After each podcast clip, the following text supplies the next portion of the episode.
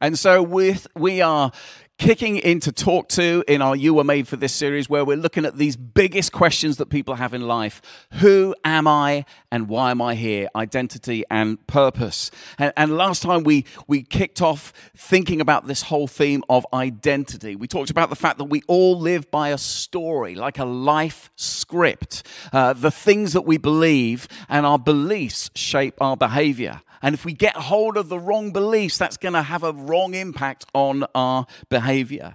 And so last week I shared as we as we think about this whole theme of identity, I talked about what God says over us and that we are intentionally created, we are deeply known, we are unconditionally loved, we are joyfully adopted and we are purposefully planned. And when you embrace who you are, or more importantly, whose you are, then you can really start to discover why you are here. And so, in these next two weeks, that's what we're going to look at. We're going to look at the question of purpose. What is my God given purpose in the light of my God given identity? And I want you to begin by coming with me 13 years ago. It's October uh, 2008. Uh, we're running a Friday night youth group uh, here in Zeo Center. And on that particular evening, we were talking about the future with the young people. There were about 40 or so young people gathered. Most of them weren't from our church. And we were doing this whole themed evening around the future, and we gave them this activity. We gave them each a, a pencil and a piece of A4 paper, and we said to them, for the next few minutes, draw a picture or put some words down to describe what you think your life will look like when you're 30 years old. And so we put some music on in the background, and, and you look around the room, and there are all these young people uh, putting their picture of the future down. And then we asked any that wanted to if they wanted to hold up their picture and tell the rest of the group uh, what they thought that future looked like. And I remember as the we went around the room, most of those young people had some positive aspirations, but then we got to a young girl. She's about 14 years old. I'm going to call her Sarah. And Sarah lifted up her A4 sheet and she looked around the room and she said, This is me when I'm 30 years old. I am trailer trash living in a trailer park. And the room just went silent. And, and she wasn't joking. She wasn't mucking around because, like, we got to know her over recent months. And, and, and we knew that actually life was pretty tough at home and in school. On one level, you might say that Sarah had amazing, amazing leadership potential. She was highly influential in any room, but just not always in a good way. Like, things were tough. And when I heard this 13, 14 year old girl say this, I was just like, how does anyone get to a place where they feel powerless, where they feel that, that the future has already been set, that they already know it's going to be failure and disappointment and boredom? Like, if you aim low, then you'll never be disappointed. And I remember at the end of that evening uh, going up to her and saying to her, Sarah, like, I never want to hear you say that again. Like, we love you. We think you're awesome. We believe in a God who created you and thinks you're awesome. And I remember 18 months later being in Tijuana, Mexico, with 25 young people from this church, building a house with a family out there to give them a, a, better house for them to enjoy and engage with. And I remember being on the roof on the final day with Sarah and saying to her, you see, Sarah, when you dare to say yes to God and invite Him into your life, anything is possible. Like she would never imagine that she could end up one day building a, ham, a house for a vulnerable family. Because that is the great adventure of following Jesus, because He changes the script and we realize the purpose that we can embrace. I, I, I want to ask you today do you feel powerless? When it comes to your purpose? Or actually, dare you be empowered by God to embrace the purpose He's given you? Like, whatever you think about yourself, whatever destructive, damaging lies have soaked into your soul, whatever lids people have put in you, I want to say to you today that God has a different story for you a better truth that the God who created you, who knows you, who loves you, who adopts you, has a stunningly fulfilling purpose for your life. You're here for a reason. And if we're going to discover what that reason is, then the first good question to ask is well, what have I been given? What's actually been put into my life? If I'm not powerless, then what authority do I have to make a difference in the world, regardless of what's going on around me? In his book, Strong and Weak, author Andy Crouch defines authority as our capacity for meaningful action. He says, when you have authority, what you do or do not do makes a meaningful difference in the world. And that's what we're all looking for, friends, aren't we? We want to know our life counts for something, that our lives are significant, that we can make a meaningful difference in the world. And to make a meaningful difference means that you have authority, that you are not powerless, but actually you are powerful, and that you can make your mark on the world. This world needs you. And the story in the Bible tells us that we have three uh, types of authority that God has given us. Three types. We have an authority from creation for creation. We have an authority through our unique gifting. And we have an authority in the family of God. Let me just unpack those uh, for a moment or so. Firstly, we have authority from creation for creation. Right in the very first chapter of the Bible, Genesis chapter 1, verse 27 to 28, we read these words God created human beings in his own image. In the image of God, he created them. Male and female, he created them. And then God blessed them and said, Be fruitful and multiply. Fill the earth and govern it. Reign over the fish in the sea, the birds in the sky, and all the animals that scurry along the ground. Now, notice in verse 28, it says that God created humanity to reign.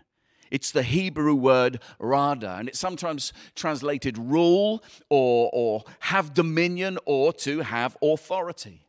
And it's not an authority to oppress people or suppress people. It's not an authority to misuse and abuse. Verse 28 tells us that the authority that we've given, this, this rule and reign we've given, been given, is to see the whole of creation flourish to see the beautiful, fruitful, good work of God multiply to the very ends of the earth. And whilst you and I all know that if we look around the world today, we have not done so well in saying yes to that responsibility, God has still not removed that responsibility authority from us.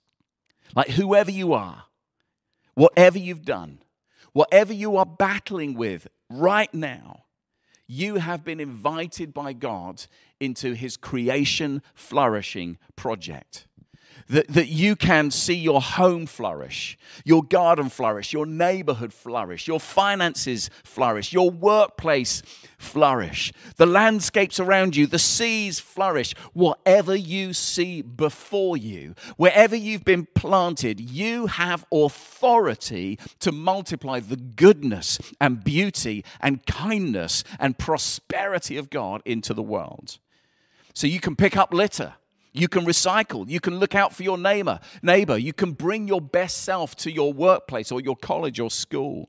You can take care of the things that have been entrusted to you. You can be quick to forgive and slow to get angry. You can fight against inequality and um, injustice and prejudice. You can be involved in positive, good, wonderful things because the fact that you exist, the fact that you're alive, says that God has given you authority to rule and reign in the world world and to see the goodness of heaven break out in the darkness of the earth.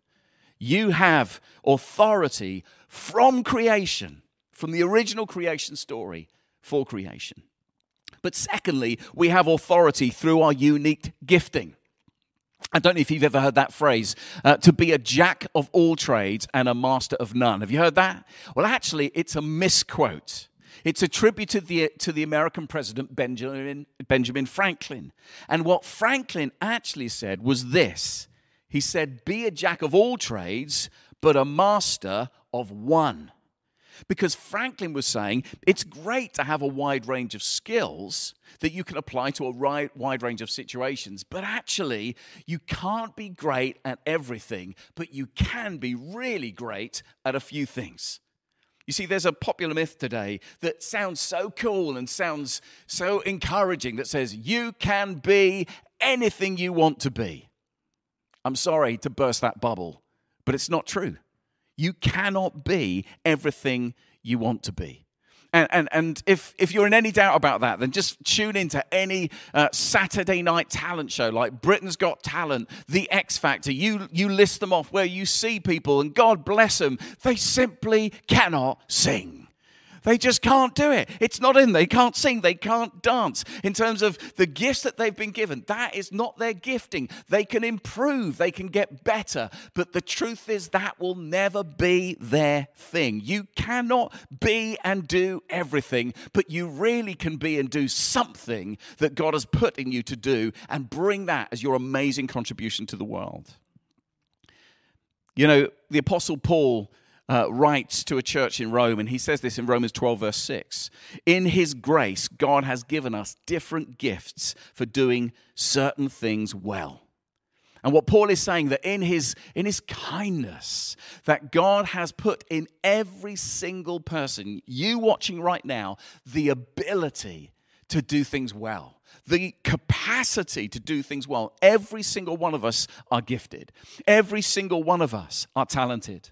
Like I, remember when my boys were growing up, like in the schools they went to, they had this gifted and talented program. And, and if you if you were seen to be gifted and talented, then then you could be put on the gifted and talented program. But I want to say everyone is gifted and talented. Everyone has gifts that they can use and make their mark on the world. And, and that's the second type of authority we have. Because when we recognize someone is gifted or talented or has great experience or expertise, then what do we say? We say that that person is an authority on a certain thing. Like literally just this week, my friend Stuart, he recently moved into a fixer upper house. And, uh, and he was telling me this week that there was a bit of a major flood uh, that happened and water going everywhere in the house. And I said to him, I said, Stu, I'm your friend. Why didn't you call me? Why didn't you ask me to help you?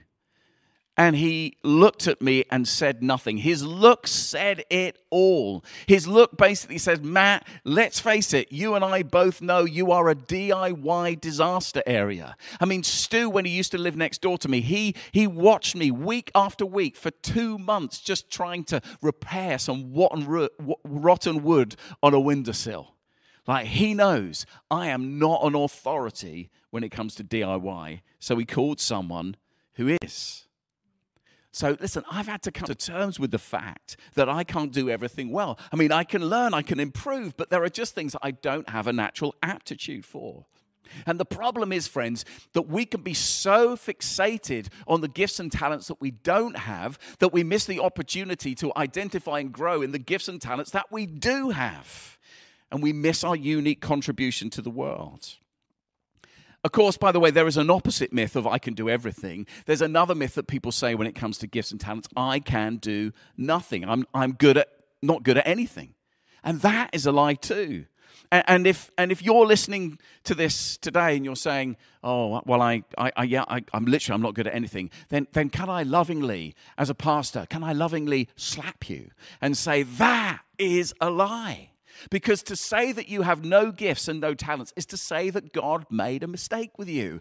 And God doesn't make mistakes when, he comes to pe- when it comes to people. Every one of us are gifted and talented. And if you're not sure, by the way, what those gifts and talents are, if you're not sure what the authority you've been given, think about the stuff that you just love to do, the things that bring you life. It was the early church father, Irenaeus, who once said, The glory of God is man fully alive.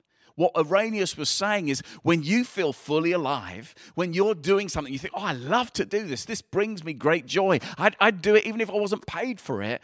Then you found the thing that God has put in you. And when you do it, when you do the, the gifts and the skills, when you apply them, then, then you make God look good. Here's something I've discovered that sometimes false humility restricts ability. False humility restricts ability. If I deny the gifts that God has given me, then I'm denying the good work of God in my life and I'm putting a lid on my ability to make a difference in the world. We have an authority through the gifts and skills that God's put in us. So, what do we do? Three things very quickly on this. Firstly, I need to own my gifts and talents with appreciation. I, I, I want to recognize, God, you have given me some gifts, and, and I didn't deserve them, but I'm grateful. I'm so thankful. I mean, I, I, love doing this. I love communicating, whether uh, speaking like this or writing. I love communicating. And I had to get to this place of false humility, uh, uh, uh, escaping from false humility, and basically saying, God, I recognize that you've put that gift in me. And I'm grateful and I'm thankful that you can use me through the gift of communication. I want to own my gifts with appreciation so that even if someone came up to me and said, Oh, that was a great preach, I can just simply say, Thank you without being falsely humble. And then when I turn my back, I can look to heaven and go, Thank you, God, because you've put this in me. Own my gifts with appreciation and then use them with application. I don't just want to own my gifts, I want to apply them. I don't want to waste what God has put in me. Like in the 1920s, there was this American athlete, um, Olympic athlete, uh, Eric Liddell and he felt the call of God to become a missionary in China. And, and he had a conversation with his sister Jenny, and she was so pleased to hear this because he was a runner, and she was so worried that his running would get uh, in the way of what he was doing for God as a missionary in China.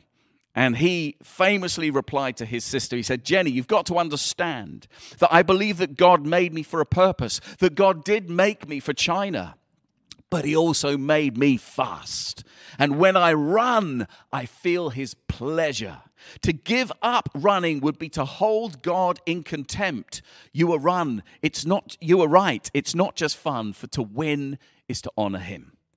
Don't just own your gifts, use them, apply them, because everything matters to God. If you can dance, then dance for the glory of God. If you can cook, then cook for the glory of God. If you can project manage, then project manage for the glory of God. That's what Paul says in 1 Corinthians 10, verse 31. Whether you eat or drink or whatever you do, do it all for the glory of God. Everything matters to God. Own your gifts with appreciation, use your gifts through application, and then thirdly, grow them through cultivation. You know, the goal of my life when it comes to my gifts is not to be better than anyone else. Comparison cripples us. The goal of my life is to keep growing myself, to become the best person I can be, that I embrace what it means. If Jesus was living my life, how would he live it? And how can I live my life like that? Paul says in 2 Timothy 1 6, fan into flame the gift of God. Develop your gifts, cultivate them, grow them, because the more you grow the gifts and talents, the more authority you'll have. And the more authority you'll have, the more you can make a difference in the world. Like, so for me, with my speaking gift, like I, I, practice a lot. I've, I've kind of preached this sermon three times already this week to practice for this moment. Um, I, I, I, write things down. I read. I listen to other speakers. I share my message with other communicators and i ask them to communicate it. I ask them to critique it rather. I attend training conferences. Like i'm always thinking how can i take this gift that god's given me and grow it and develop it so that it can make a bigger impact for god's kingdom what authority have you been given? You've been given authority from creation for creation. You've been given authority through your unique gifts to make your unique mark on the world. And finally, authority in the family of God.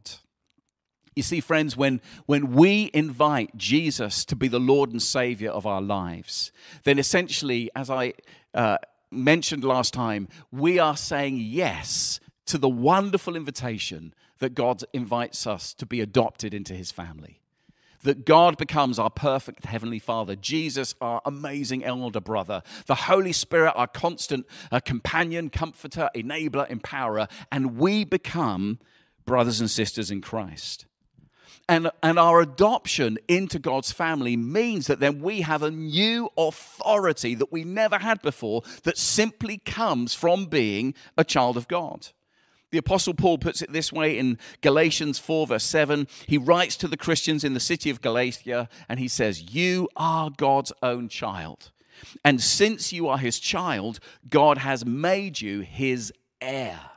You have an, an inheritance that is just as much your entitlement as it was to Jesus, because you are a son and daughter of God which is mind blowing when you think about it, that the same authority that Jesus has and had 2,000 years ago when he walked on the earth, that same authority is available to you as a child of God. Like throughout the New Testament, there's this Greek word for authority, exousia, and it's mostly translated authority, sometimes it's translated power. In Matthew chapter 5 and 7, we get this most famous sermon that Jesus ever preached, the Sermon on the Mount, that, where he unpacks how to do life God's way.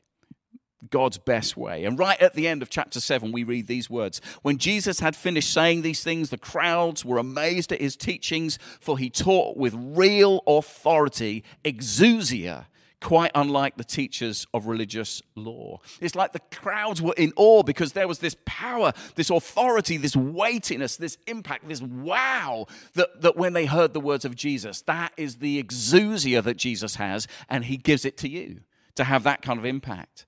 And not just through what he said, but what he does. He has authority to forgive, to heal, to miraculously provide, to calm stormy seas, to get rid of demonic activity. He's got authority to raise people from the dead.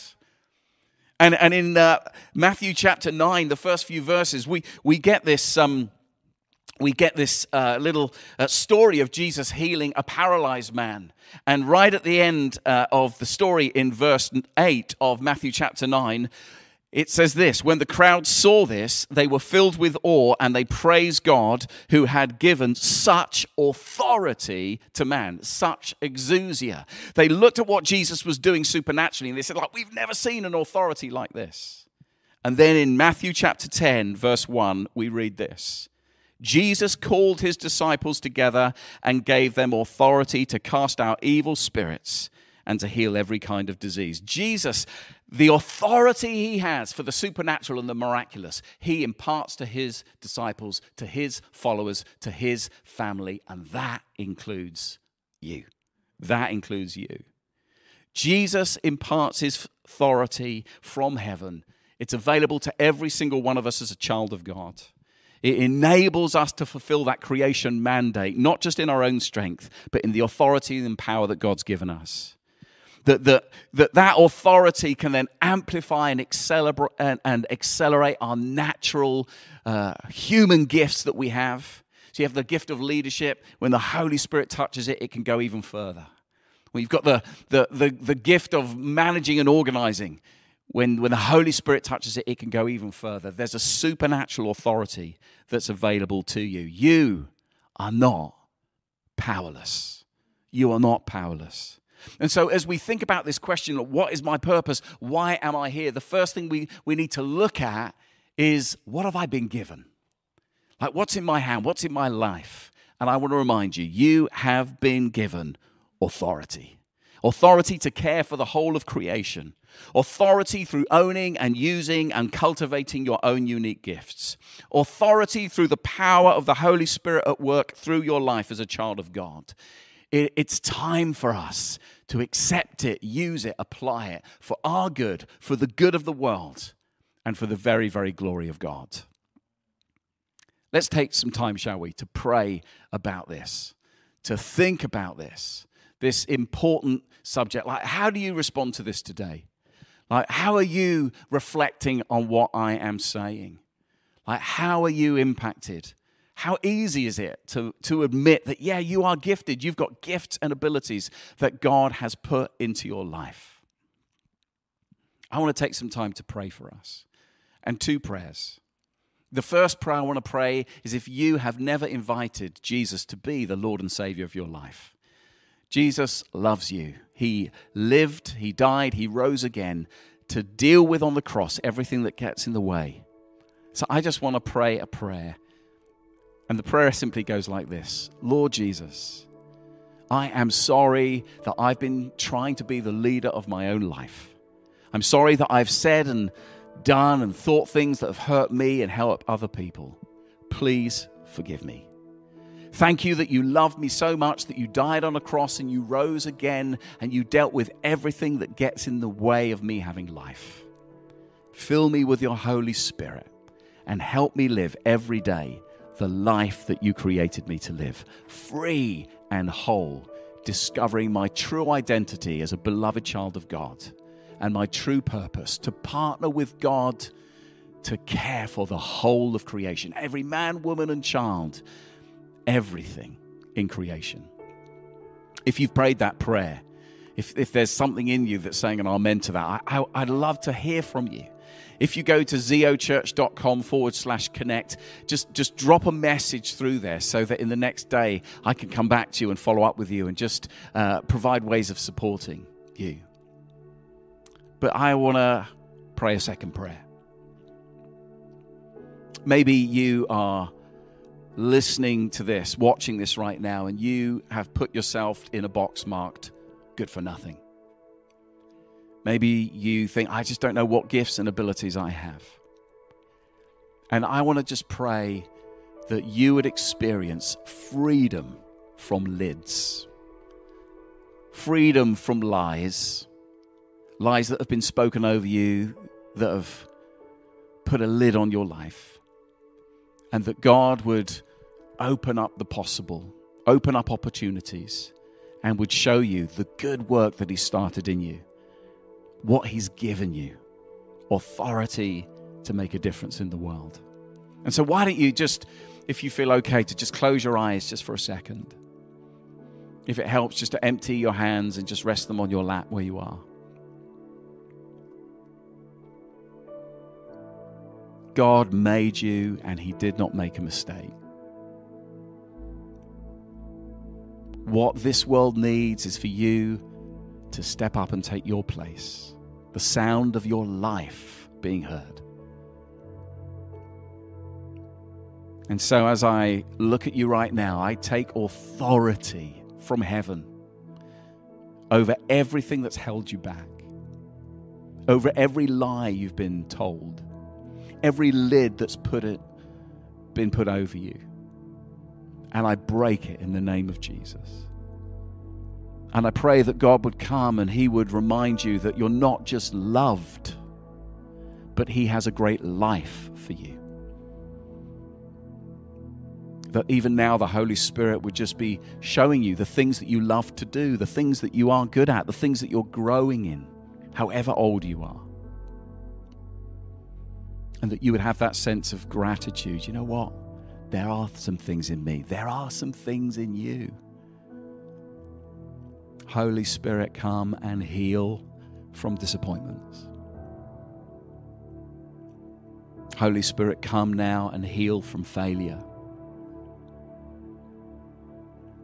And would you come now, Lord, I pray, and lift up heads that are looking down. For those people who feel they've been missed and ignored. May the Holy Spirit come and rest on you now and know you matter to God and you matter to the world. Embrace your God given identity and your God given purpose today. In Jesus' name, Amen.